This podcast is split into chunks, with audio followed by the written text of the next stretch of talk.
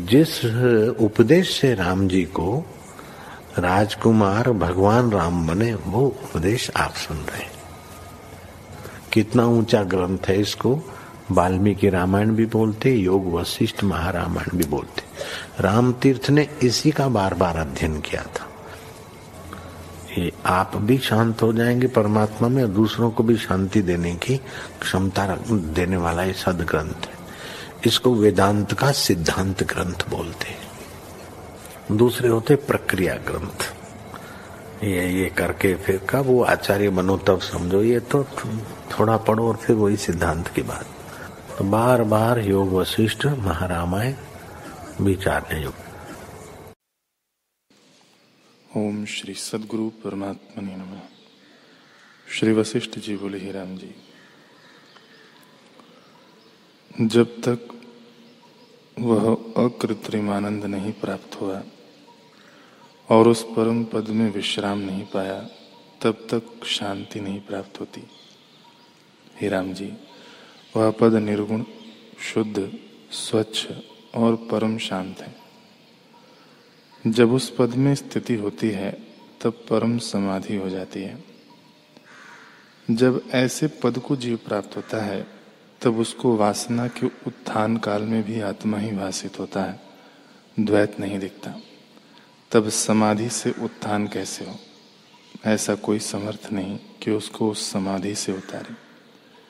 जब ऐसा पद प्राप्त होता है, तब संसार नीरस लगता है। राम जी, जब तक मनुष्य मूर्तिवत नहीं होता, तब तक विषय का त्याग करे और ऐसी दशा हो जब ऐसी दशा हो, तब कुछ कर्तव्य नहीं रहता। त्याग करे अथवा न करे।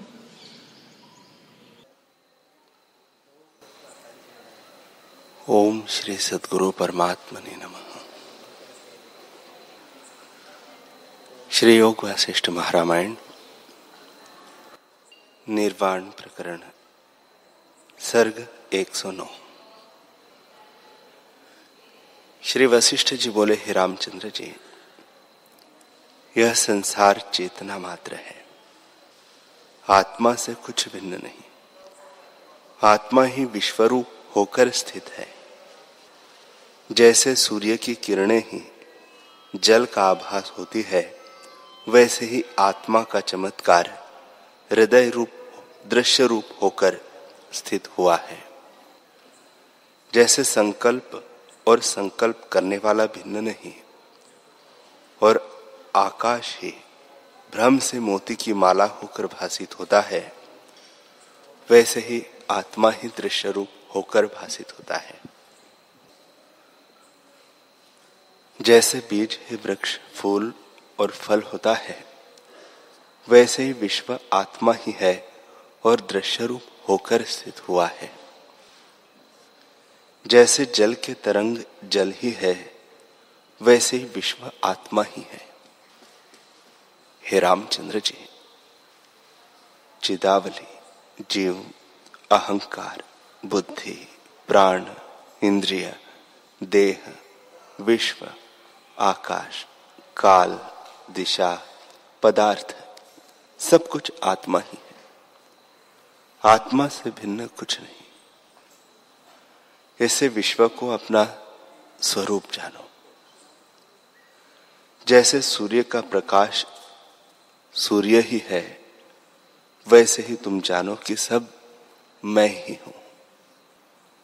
जो ऐसे न जान सको तो ऐसे जानो कि देह भी जड़ है, इंद्रियों से पालित है, वह देह मैं नहीं हूँ।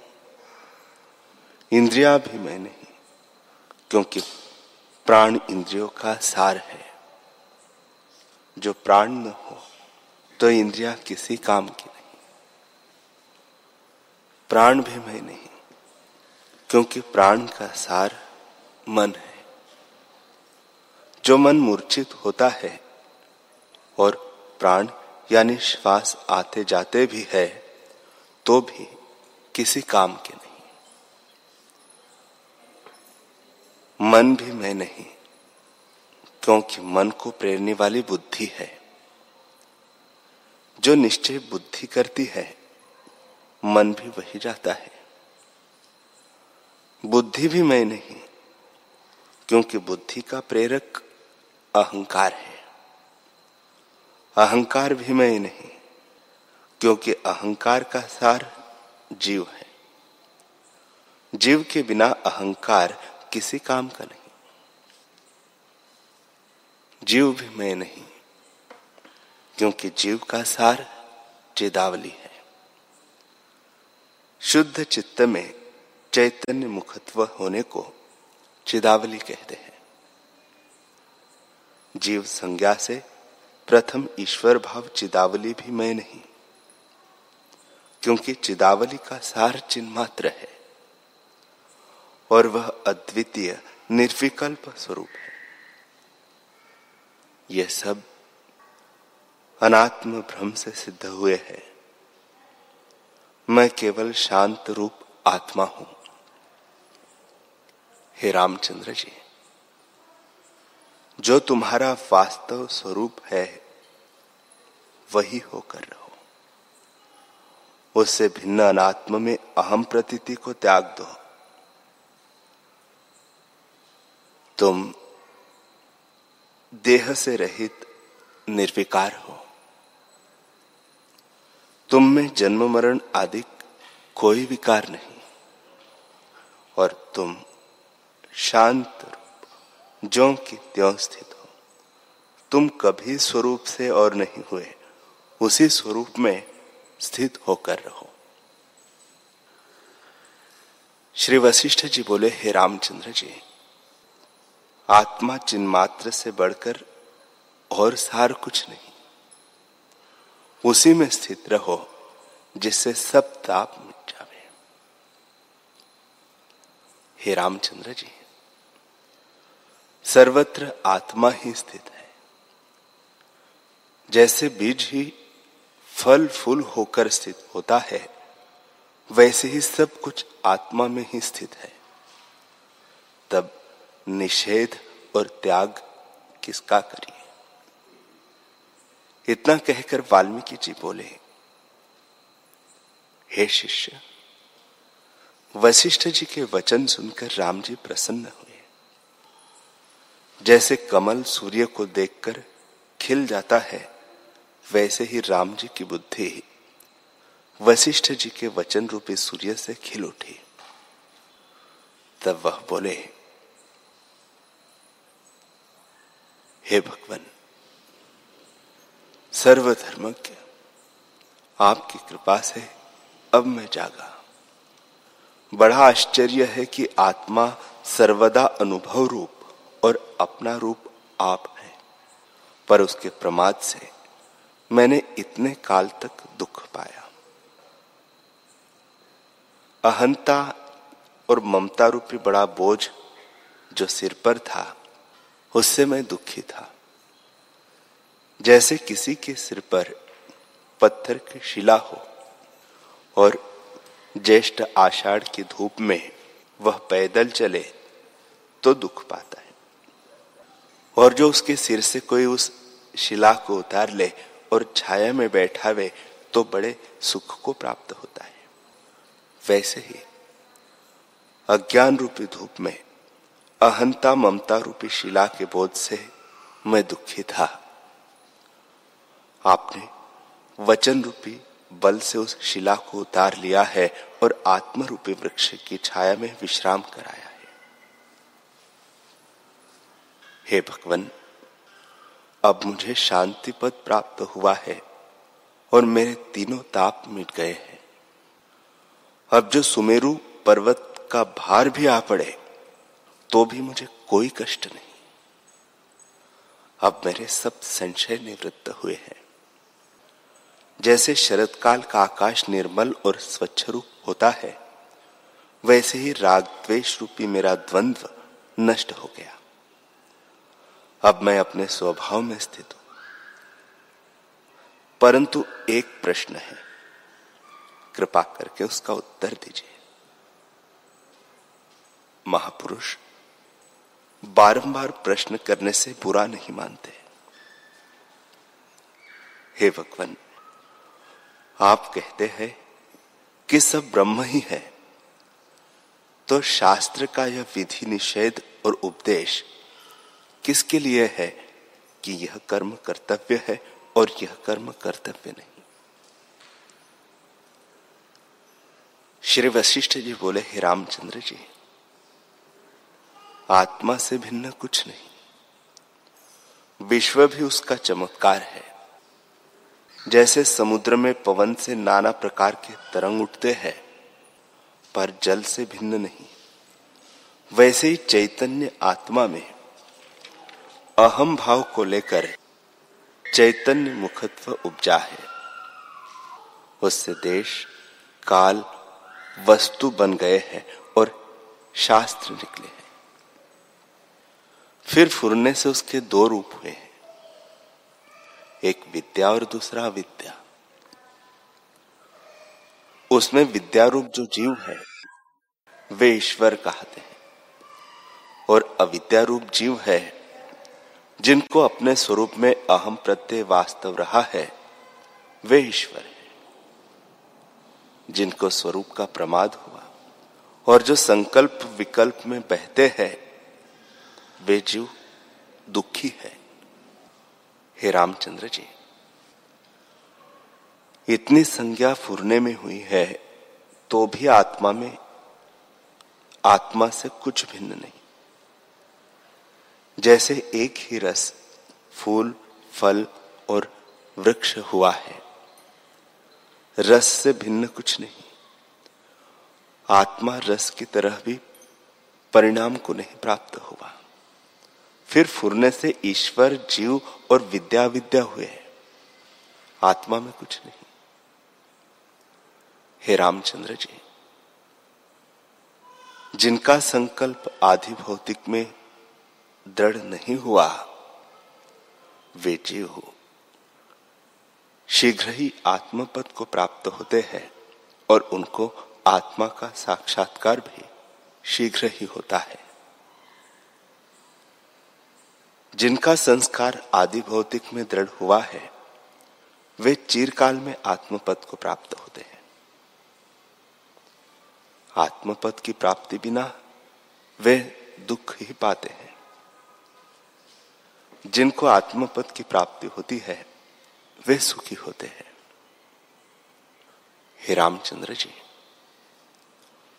ज्ञानी और अज्ञानी के स्वरूप में और कुछ भेद नहीं।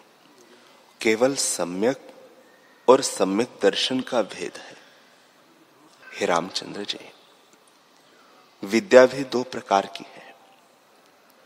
एक ईश्वरवाद और दूसरा अनिश्वरवाद है। जो ईश्वरवादी है, वे तुरीय पद को प्राप्त होते हैं और जो अनिश्वरवादी है, उनको जब ईश्वर की भावना होती है वे शास्त्र और गुरु द्वारा ईश्वर को प्राप्त होते हैं। ईश्वरवादी भी दो प्रकार के हैं। एक वे, जो और वासना त्याग कर ईश्वर परायण होते हैं, वे शीघ्र ही ईश्वर को प्राप्त होते हैं। आत्मा ही ईश्वर है, जो सबका अपना रूप है। दूसरे प्रकार के जीव ईश्वर को मानते हैं, पर उनकी वासना संसार की ओर होती है। वे चिरकाल में आत्मपद को प्राप्त होते हैं। अनिश्वरवादी भी दो प्रकार के हैं।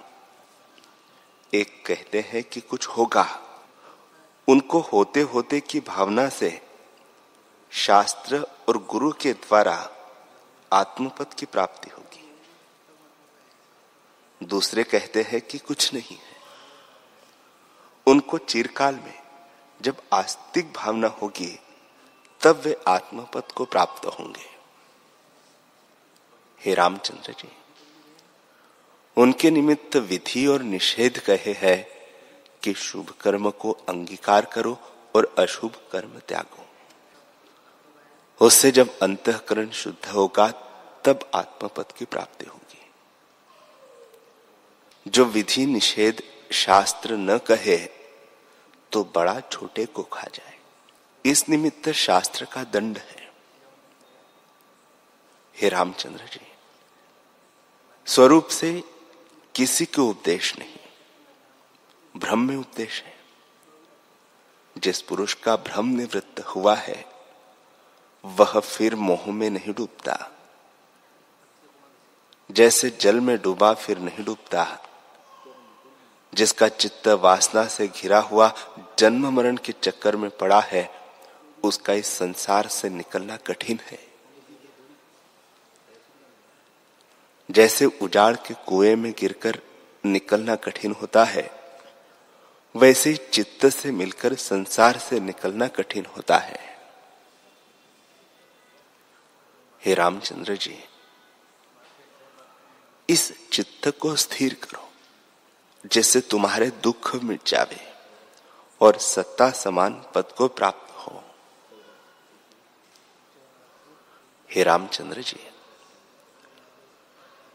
जिसको आत्मा का साक्षात्कार हुआ है और अनात्मा में अहम प्रत्यय निवृत्त हुआ है, वह पुरुष जो कुछ करता है उसमें नहीं बंधता।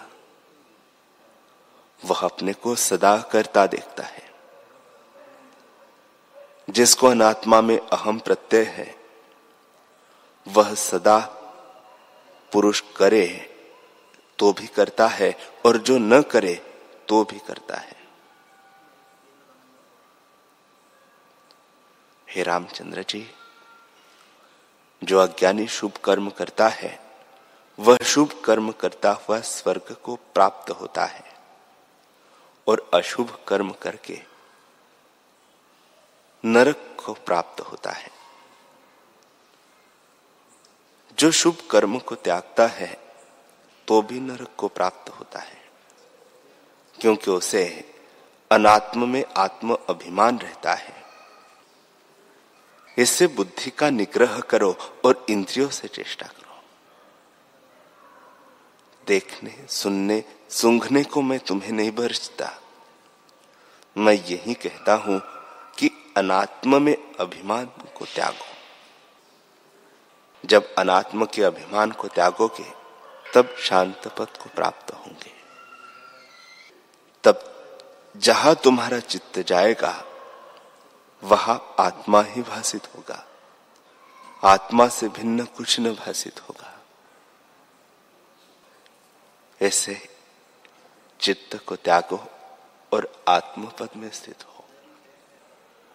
चित्त अहम भाव का नाम है। जैसे विश्व की उत्पत्ति हुई है, सो भी तुम सुनो। शुद्ध चैतन्य मात्र में चिदावली रूप अहम तरंग उठा है और उस चिदावली समुद्र में जीव रूपी तरंग उपजता है और जीव रूपी समुद्र में अहम रूपी तरंग भाषित हुआ है। अहंकार रूपी समुद्र में बुद्धि रूपी तरंग उपजा है। बुद्धि रूपी समुद्र में चित्त रूपी तरंग उठा है और चित्त रूपी समुद्र में संकल्प रूपी तरंग उठा है। उस संकल्प रूपी समुद्र में जगत रूपी तरंग उपजा है और जगत रूपी समुद्र में देह रूपी तरंग भाषित हुआ है। उसके संयोग से दृश्य का ज्ञान हुआ कि यह पदार्थ है, यह नहीं है यह ऐसे है। उसी से देश, काल, दिशा, ये सब हुए हैं। हे राघव, निदान वे सब संकल्प से हो गए हैं। अतएव आत्मा से भिन्न कुछ नहीं। केवल शांत रूप, एक रस आत्मा है। उसमें नाना प्रकार के आचार रचे हैं। जैसे स्वप्न की सृष्टि जो नाना प्रकार की दिखती है, सो अपना ही अनुभव होती है। वैसे ही इस जगत को भी तुम जानो। आत्मा सर्वदा एक रस, अद्वैत, शुद्ध, परम निर्वाण अपने आप में स्थित है। उसके फुरने से नाना प्रकार की कल्पनाएँ उदय हुई है। हे रामचंद्र जी, शुद्ध आत्मा में चिदेव संज्ञा भी संकल्प में हुई है। चिदेव पंचभूतानि चिदेव भुवन त्रयम आत्मा अनिर्व अनिर्वाच्य पद है। उसमें वाणी की गति नहीं, वह शुद्ध शांत रूप है। चिदेव जो स्फुरित है, उस स्फुरन से संसार हुआ, सस्थित है। जैसे एक ही बीज ने वृक्ष, फूल, फल आदि संज्ञाएँ पाई है, पर वह बीज से कुछ भिन्न नहीं। परंतु आत्मा बीज की तरह भी नहीं। संकल्प से ही नाना संज्ञाएँ हुई है और जगत स्थित है। तो भी आत्मा से भिन्न कुछ भी नहीं। जैसे वायु चलती है तो भी वायु है, और ठहरती है तो भी वायु है। वैसे ही आत्मा में नानात्व कुछ नहीं, वह केवल शुद्ध अद्वैत है। आत्मरूपी समुद्र में नाना प्रकार के विश्व रूपी तरंग स्थित है। हे रामचंद्र जी, आकार भी आत्मा से भिन्न नहीं। जो आत्मा से भिन्न भाषित हो तो उसे मिथ्या जानो। मृग तृष्णा के जल की तरह उसे जानकर उसकी भावना त्यागो और अपने स्वरूप की भावना करो।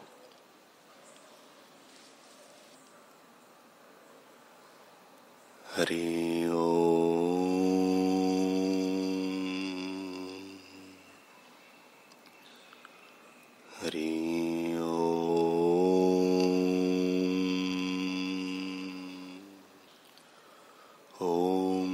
सहनावतु सहनौ भुनक्तु सह वीर्यं करवावहे तेजस्विनावधीतमस्तु मा विद्विषावहे ओम शांति शांति शांति श्री सद्गुदेव भगवान की।